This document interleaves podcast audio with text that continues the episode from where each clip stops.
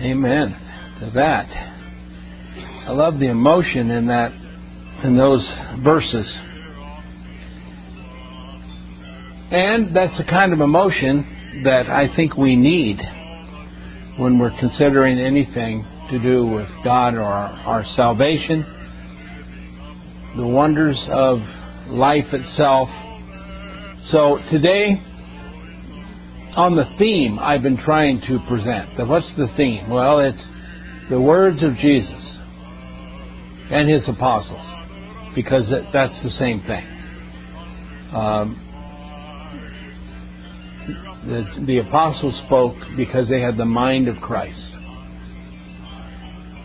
And that's 100% provable from Scripture itself. So, the words of Jesus, that's the source, and the source of the words of Jesus is his Father. So, these are sublime words, meaning from heaven.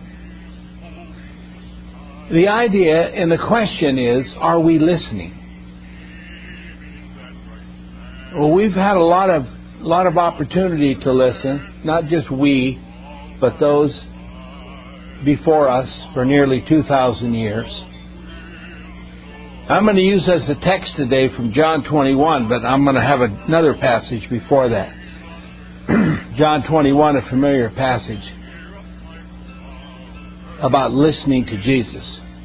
But before I turn to that today, let me explain the, the directions uh, the direction I'm going. Here's my thought. I think we must, must, must read, understand, believe, and apply to our own lifetime and our own lives and those around us the words of Jesus and his apostles. You notice that starts with read or hear, but even though you hear, I think you need to read too. You might hear me read, you might hear me say, but you need to read it for yourself too. That's how you confirm it. But we need to do it, I think, in a proper order, starting with what Jesus said to the people of his day. But from that time, you know, we have the narrative of Jesus speaking to the Jews nearly 2,000 years ago. But he spoke about the people, the Jews of time before. He spoke about the patriarchs. He spoke about Noah. He spoke about all men from the beginning of time and even into the future. But he did he had a lot to say though about the present day that he was in because of the idea that an age was about to come to, to a conclusion the Jewish age.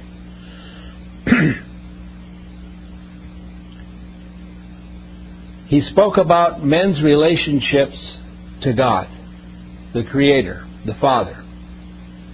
And because he spoke in that way, he could easily bring you into your relationship with him. Because why?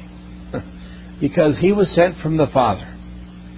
He was Jesus of Nazareth born of Mary, the Son of Man, the Son of God. The, the promised Messiah of Genesis chapter 3.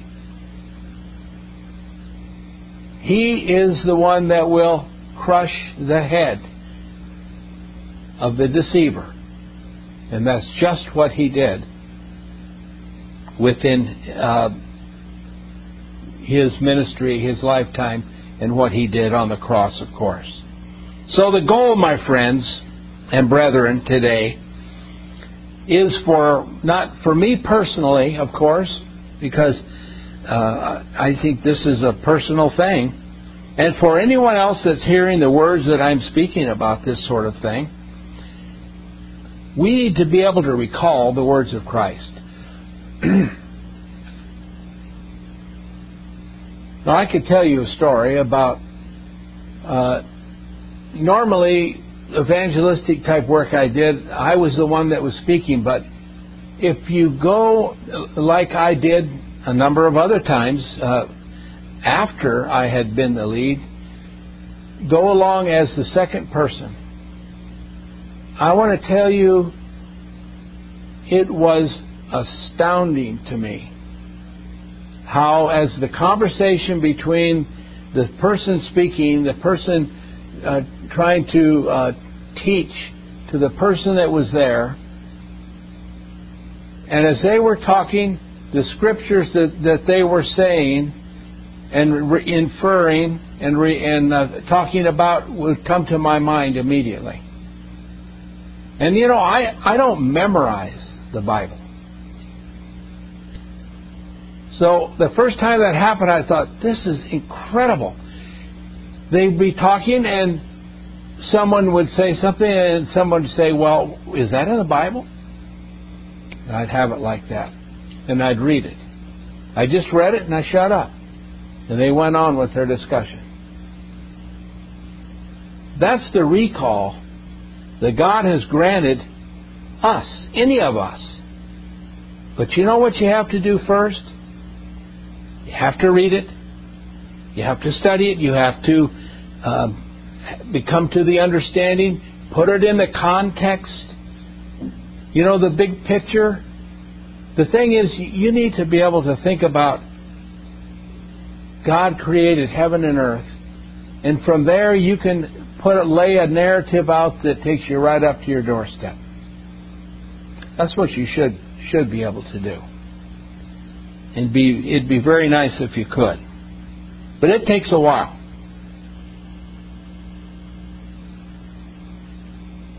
Because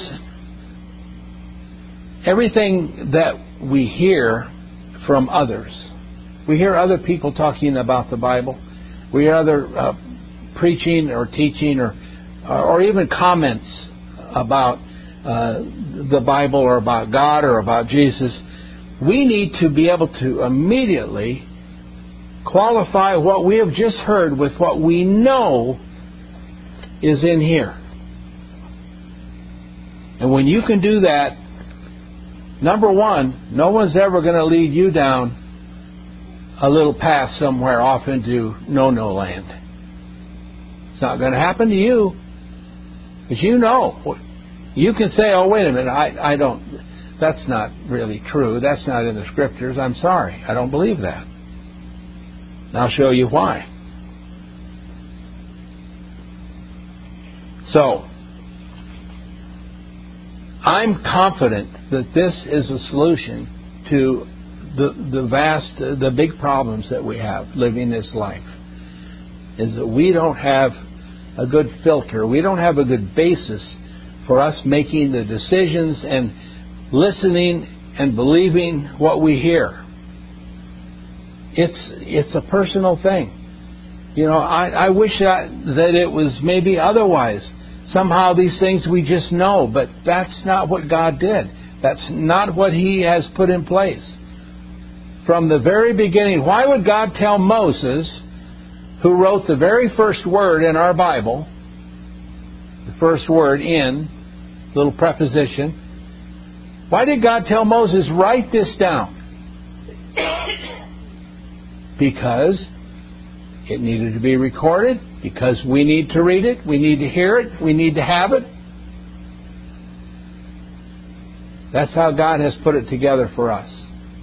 Could He zap us so we understood every single thing in the Bible? Of course He could. But He wants you to care enough to do it on your own. Now, let me illustrate this concept with a passage from Matthew 16. Now, we don't have any fancy uh, things up here today to follow along on the screen, so it's just going to be Bible and you.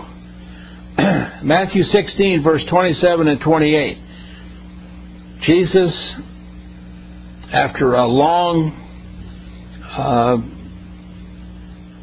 talking uh, to the to the disciples or the apostles, as they're known, he foretells his his death and Peter doesn't like it, but it goes on and on. They're talking. And he talks about discipleship. But in verse 27 and 28, excuse me, Jesus says this He's talking about something that's going to happen. For the Son of Man is going to come in the glory of his Father with his angels and will then recompense every man according to his deeds. Truly, I say to you that there are some of those who are standing here who shall not taste death until they see the Son of Man coming in his kingdom. I'm, my thing is, we need to listen to Jesus. They needed to hear what he said and hear everything he said and what it meant to them. What do you think they got out of that? Why isn't that a scripture that people can, or that's profound today? That people will say, well, you remember what Jesus said? But believe me, this is not the case for this passage. There's two points of grammar that uh, my uh, translation doesn't even attempt to uh, to deal with. But in fact, th- there, there's two things here. On the first part of the verses, 27, and it's the Son of Man is about to come. That's what we need to understand. Now, you see that in your version? See, I don't see that. Because all I see is the word Son of Man is going to come. You see, when we hear someone's going to come, and that's all they say, we don't know when it's going to be. Is it is it tomorrow? The end of the week? A month? We don't know. When they leave, we don't know. But when when someone says to you, as Jesus did here, the Son of Man is about to come. What do you think they thought that meant? And then he qualifies it with his next statement as he finishes off the verse. There are some standing here, that is standing right in front of him, listening to his words. They, um, uh, there are some standing here that will not, and in the Greek it's not, not. It's the two double negatives, two different words that mean absolutely, positively will not, under any circumstances, taste death until they see the Son of Man coming in his kingdom. Does that give you any idea about when the kingdom of Christ came? Had to be within a lifetime of some of these men standing there, didn't it? now, friends, this was written nearly 2,000 years ago. It's poorly translated in our Bibles. I'd like to tell you that it was done on purpose to deceive you, but it wasn't. Uh, it's that people with their backgrounds and their thinking pattern, if they would have translated it, and it is properly translated in some in some Bibles, I believe Young's literal translation, which is a good Bible to own, by the way, Young's literal translation it's known as YLT. Um, he has it right. Why? Because he simply took the Greek words and put the English words there without any doctrinal angles or denominational thinking. So we need to be aware of that. Should we not start to believe what Jesus said 2,000 years ago? You know, I read that passage a hundred times probably before I ever really understood what he was saying. Just went right over my just why? Because I didn't I didn't understand what he was saying at that time. So let's break down the, this passage a little little closer. And this is how you interpret anything, not only the Bible but other literature too. Who's speaking? Jesus of Nazareth, right? There's only one speaker here. There isn't any interloper that came in and said something here that was erroneous. When did it happen? Well, from my dating, AD 31. It wasn't that far away from the time of the crucifixion. So it was in the end parts of his ministry. Where were they at? In Galilee. Is all you got to do is read the scriptures around it. You find out where he was and when it ha- when it was going on. What's the context? This whole context here in this whole chapter, even, is Peter's confession that he's the Messiah, Jesus saying that he was going to die in Jerusalem, the, the cost of discipleship, about the big change that was coming, the end of the age, the consummation of the age. That the Jews were waiting for and understood. Under the law. And, the, and, and uh, uh, there was a new age coming. That the law and the regulations of the law would be put aside, and the promise of God to bring redemption to the men and women of that first covenant and those faithful before that would come into fruition. They would have a home in heaven, and God would be with them because they would be His children and they had been they would be purchased by the blood of Christ. You see, Christ hadn't died yet when he said this.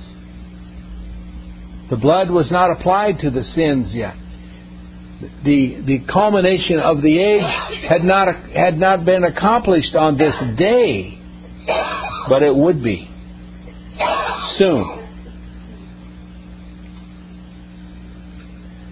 Because of that phrase about to.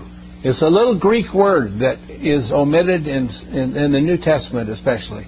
Mello, M E L L O, and then there's other some uh, uh, some words before or after it sometimes if it's in a different context. But it always means about to, about to. It gives us an idea of, of the time element. So I've read these verses. Other people have read these verses. And I, I say that there's two choices that we, two conclusions we can come to on these verses, but you know there's probably three. And the third one I've been guilty of. Reading it, not really getting the drift and just going on from there. Okay? Uh, but there's other, there's two other conclusions that some people come to immediately. And these two need to be understood. The first conclusion is the kingdom has come because he was talking about the lifetime of somebody standing in front of him. And I know that I'm a lot older than those folks, many, many, many generations. So the kingdom has come, but let's, let's face it, we never speak about that. The second conclusion or thought that we have to, uh, that some people deal with is this Jesus got it wrong. It hasn't happened yet. So, but the kingdom of Christ has not come yet? Well, that's that would be the conclusion. If, if, if it isn't what he said here, either that or, or these men are awfully old somewhere. See, the passage we're going to read in just a minute is going to deal with uh, sub, that subject. You must decide it does make a difference in how you understand Christianity, though. It makes a difference in how you look at Scripture. What are you going to do with what Jesus said here?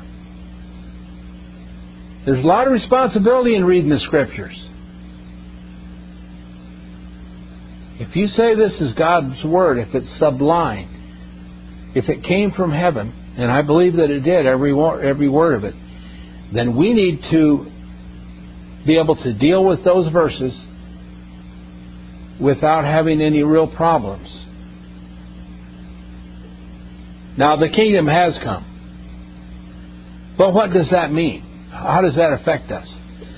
Well, it affects us because that means that we're living in a kingdom time. We're not living in, under the, the law of Moses, even though there are some churches that still teach the Ten Commandments and the law of Moses and the regulations and dietary restrictions and on and on and on it goes, every mix of it stirred up into a big pot and it comes out in that special dish, confusion. And after you've had a few helpings of that, you, you don't you know anything for sure. That's what, that's what we do with the scriptures because we're afraid to take it as it says. So let's look at the passage that I, I'm talking about in John 21.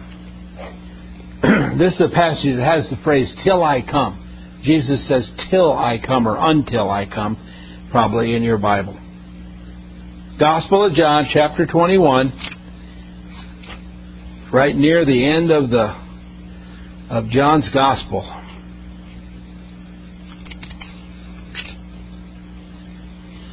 John 21, verse 18. Now, just before this is a real famous passage about Jesus talking to Peter about, Do you love me? And he asks him three times. And again, our translations don't give us the proper word for love, so we don't really know what he's talking about. But in verse 18, after all of this has been said, and Jesus is standing there talking to, to Peter, this happens. Truly, truly, I say to you, Jesus talking to Peter, when you were younger, you used to gird yourself and walk wherever you wished. But when you uh, grow old, you will stretch out your hands, and someone else will gird you and bring you where you do not wish to go. See, that was a prophecy, wasn't it, of Peter's life when he was going to be an old man. Now, this he said, according to the writer of the gospel, signifying by what kind of death he would glorify God, that Peter would glorify God. And when he had spoken this, he said to him, Follow me. That's what Jesus said to Peter. He'd said it now three other times before. But he was trying to make a point to Peter. You follow me. Don't let anything come between you, myself and you. See, that's what happens in religion. Too many things get between us and the truth. We let too many people get in here. We have hierarchy here and there, and and we're supposed to listen to all of them. When is all we have to do is listen to Jesus. Follow me, he said. Then Peter, Peter, as they're as they're standing or, or turning or walking, Peter turned around and he saw the disciple whom Jesus loved following them. And one who had also, the, the one, the same one, who had also leaned back on his breast at the, the supper, that is the Last Supper as we call it, and said, Lord, who is it? Who is the one who will betray you? Remember when John leaned back on, Jesus and asked Jesus, Who is going to betray you? Well, the reason he did that is because Peter had asked him to ask the master who it is. And Jesus said, It is the one that I will give the morsel that I dip into the bowl. And he dipped in the bowl and he gave it to who? Judas It's Iscariot. But do you realize that none of them even then understood what it meant? Not then. They did later. You see, listening to Jesus is quite a job. It's a real task. You need to hang on every word. And by the way, none of his words are verbose. There isn't one word of small talk of Jesus in this Bible. That's how powerful it is. Peter, therefore, seeing him, said to Jesus, Lord, and what about this man? He pointing back to John. And Jesus said to him, If I want him to remain till I come, what is that to you? You follow me. See, that was a rebuke. And now we read on. This saying, therefore, went out amongst the brethren that the disciple would not die. Yet Jesus did not say to him that he would not die, but only if I want him to remain until I come, what is that to you? You see the you see the issue we have here? You see, recorded in the Bible here we have a thought that, that people were thinking that they were repeating a story but they were they were not telling they were not explaining what it really meant. It was error. And he qualifies all these words in this gospel by saying, This is the disciple who bears witness of these things and wrote these things, and we know that his witness is true. Who's we? The apostles know. They were there. They heard these things. And of course, the Lord was there. So Jesus said, If I want him to remain till I come, is that a possibility? John makes it clear it's not that he won't die, it's just that Jesus only said, What if I want him to remain until I come? You see the issue we have here? This is, this is the horns of dilemma right here for a lot of folks. You know, there's people that believe that John the Apostle is alive today. I even saw a location one time in print, somewhere in Paris. I don't think he'd go there, but yeah, it's just me. No, that's that's that's how this is. That's how this sorts out. Because the last thing they'll ever believe is that that returning that Jesus did has already happened. Why? Because nobody believes it. That is, no one except those that read the Bible and read the words and understand the, simple language that it's in. So, what's the time frame? The time frame of, Je- of, of Jesus returning is the lifetime of the Apostle John, right? Is that the normal conclusion, a logical look at this? Yes. And when is that? Well, there's all sorts of dates of John's demise, and I, have read all the things written through the years. AD 66, AD 68, you know, when Nero died, and then uh, some say they kill all the political prisoners. Well, that's when Nero died. John was on the Isle of Patmos at that time. Is that when he died? But there's there's those that say that no, he lived past that. AD 70, that was the end of the, the covenant, came to a conclusion when those that, that were Jews saw Jesus.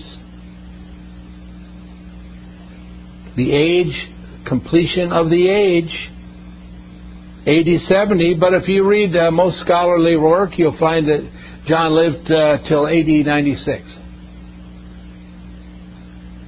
So we, I guess we take our pick, right?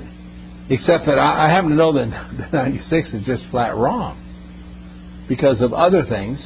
Uh, and there's others that say, well, it was 69, not 96. It just got the numbers turned over. That happens a lot in translations.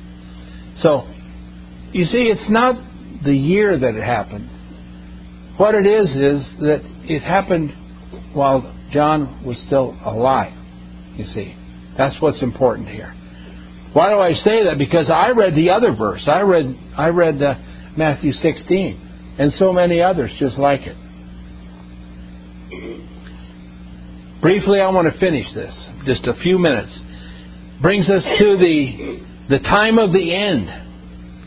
And I'll just read a passage in Daniel and we can move through this. I, I, what I'm trying to illustrate is the words, the, the words of the Bible.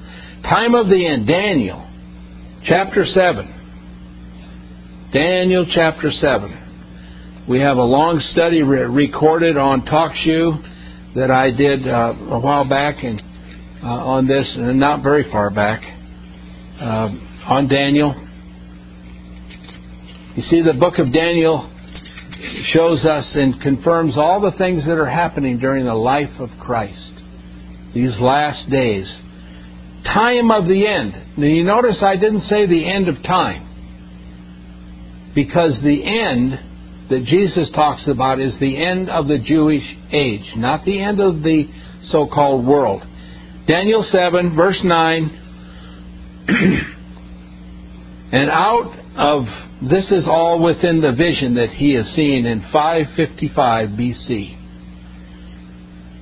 And out of one of them came forth a small a rather small horn, which grew exceedingly towards the south, towards the east, and towards the beautiful land, which is Israel. And it grew up into the host of heaven and caused some of the hosts and some of the stars to fall to earth. Uh, that's people, by the way. And it trampled them down.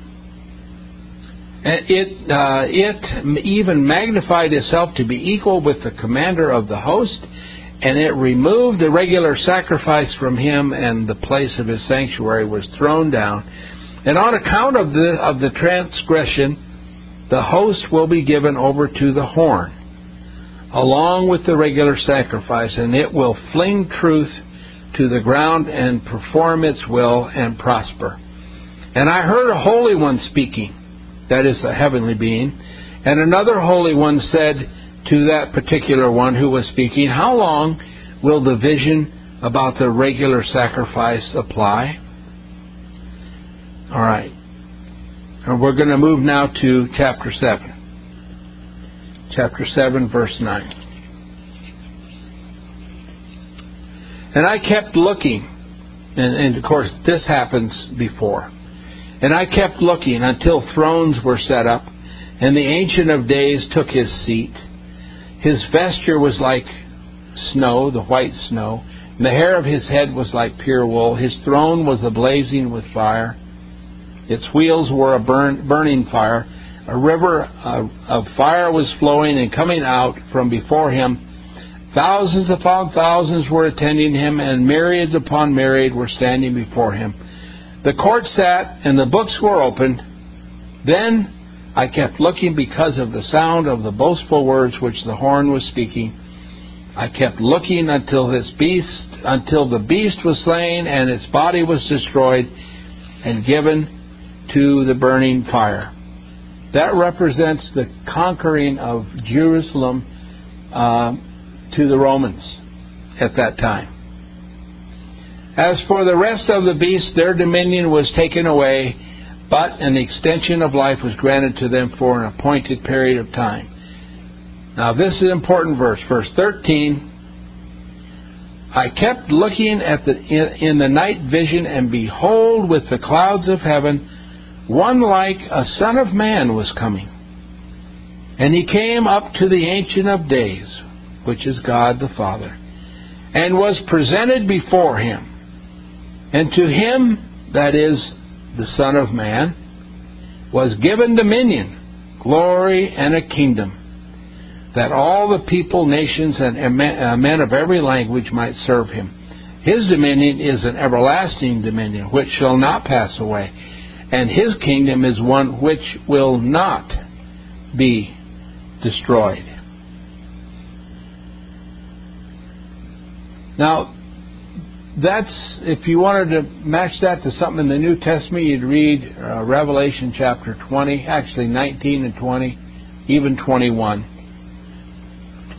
See, there's only one kingdom without end. And that's the kingdom of Christ the kingdom of Christ in God. They live in their kingdom with the saints. When was it established? Well, it was established, uh, you could say that it began at the birth of the Messiah.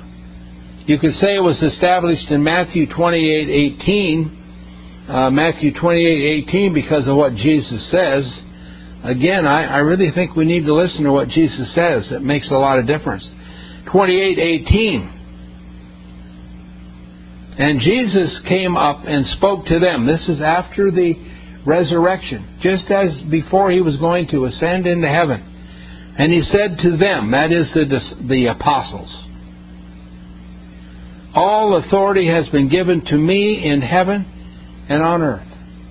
Does that sound like something we just read in Daniel? what we read in Revelation? You see, Daniel's a prophecy of what would happen within the Jewish realm, the Jewish age.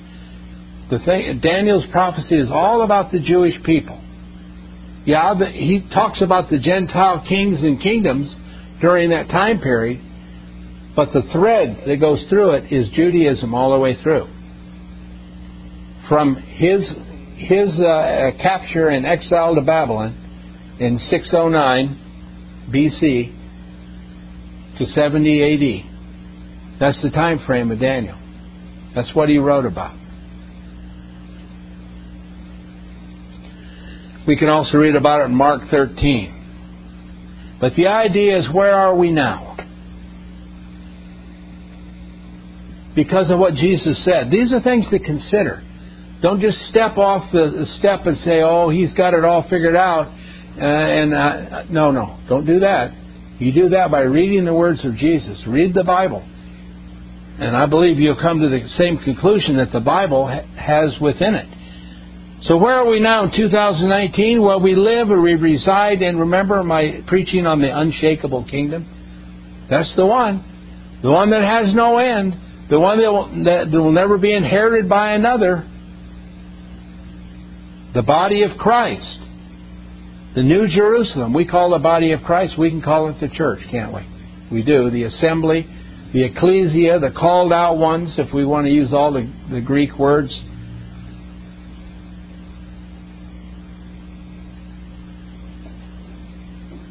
You see, my idea here is that we better listen to the words of the Master.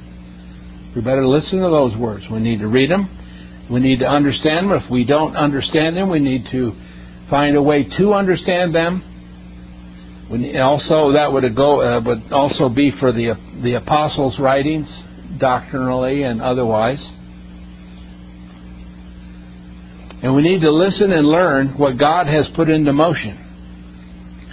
Then we're going to come to a conclusion of where we're at right now in line with what the Bible has been talking about. And you know something? If you know where you're at, if you know where you stand, if you know how these things are working out, then you can help somebody else do the same. Because if you don't know where you're at, like if someone comes up to you and says, How do I get here and there? and you don't know, what are you going to tell them? Well, I think it's over here. You point in a general direction. That's what religion has brought to man. They're pointing in a general direction. I think this is what God wants. Why, why think of it? Why make a decision like that without looking at the Word closely. We should all be involved in studying the Bible together all the time, all of our, our, our spare time that we can. We don't, we should. And that should be our goal. Um, because from it, we're going to be a real blessing to somebody else. I hope that's I hope that resonates today. That's what I have to say.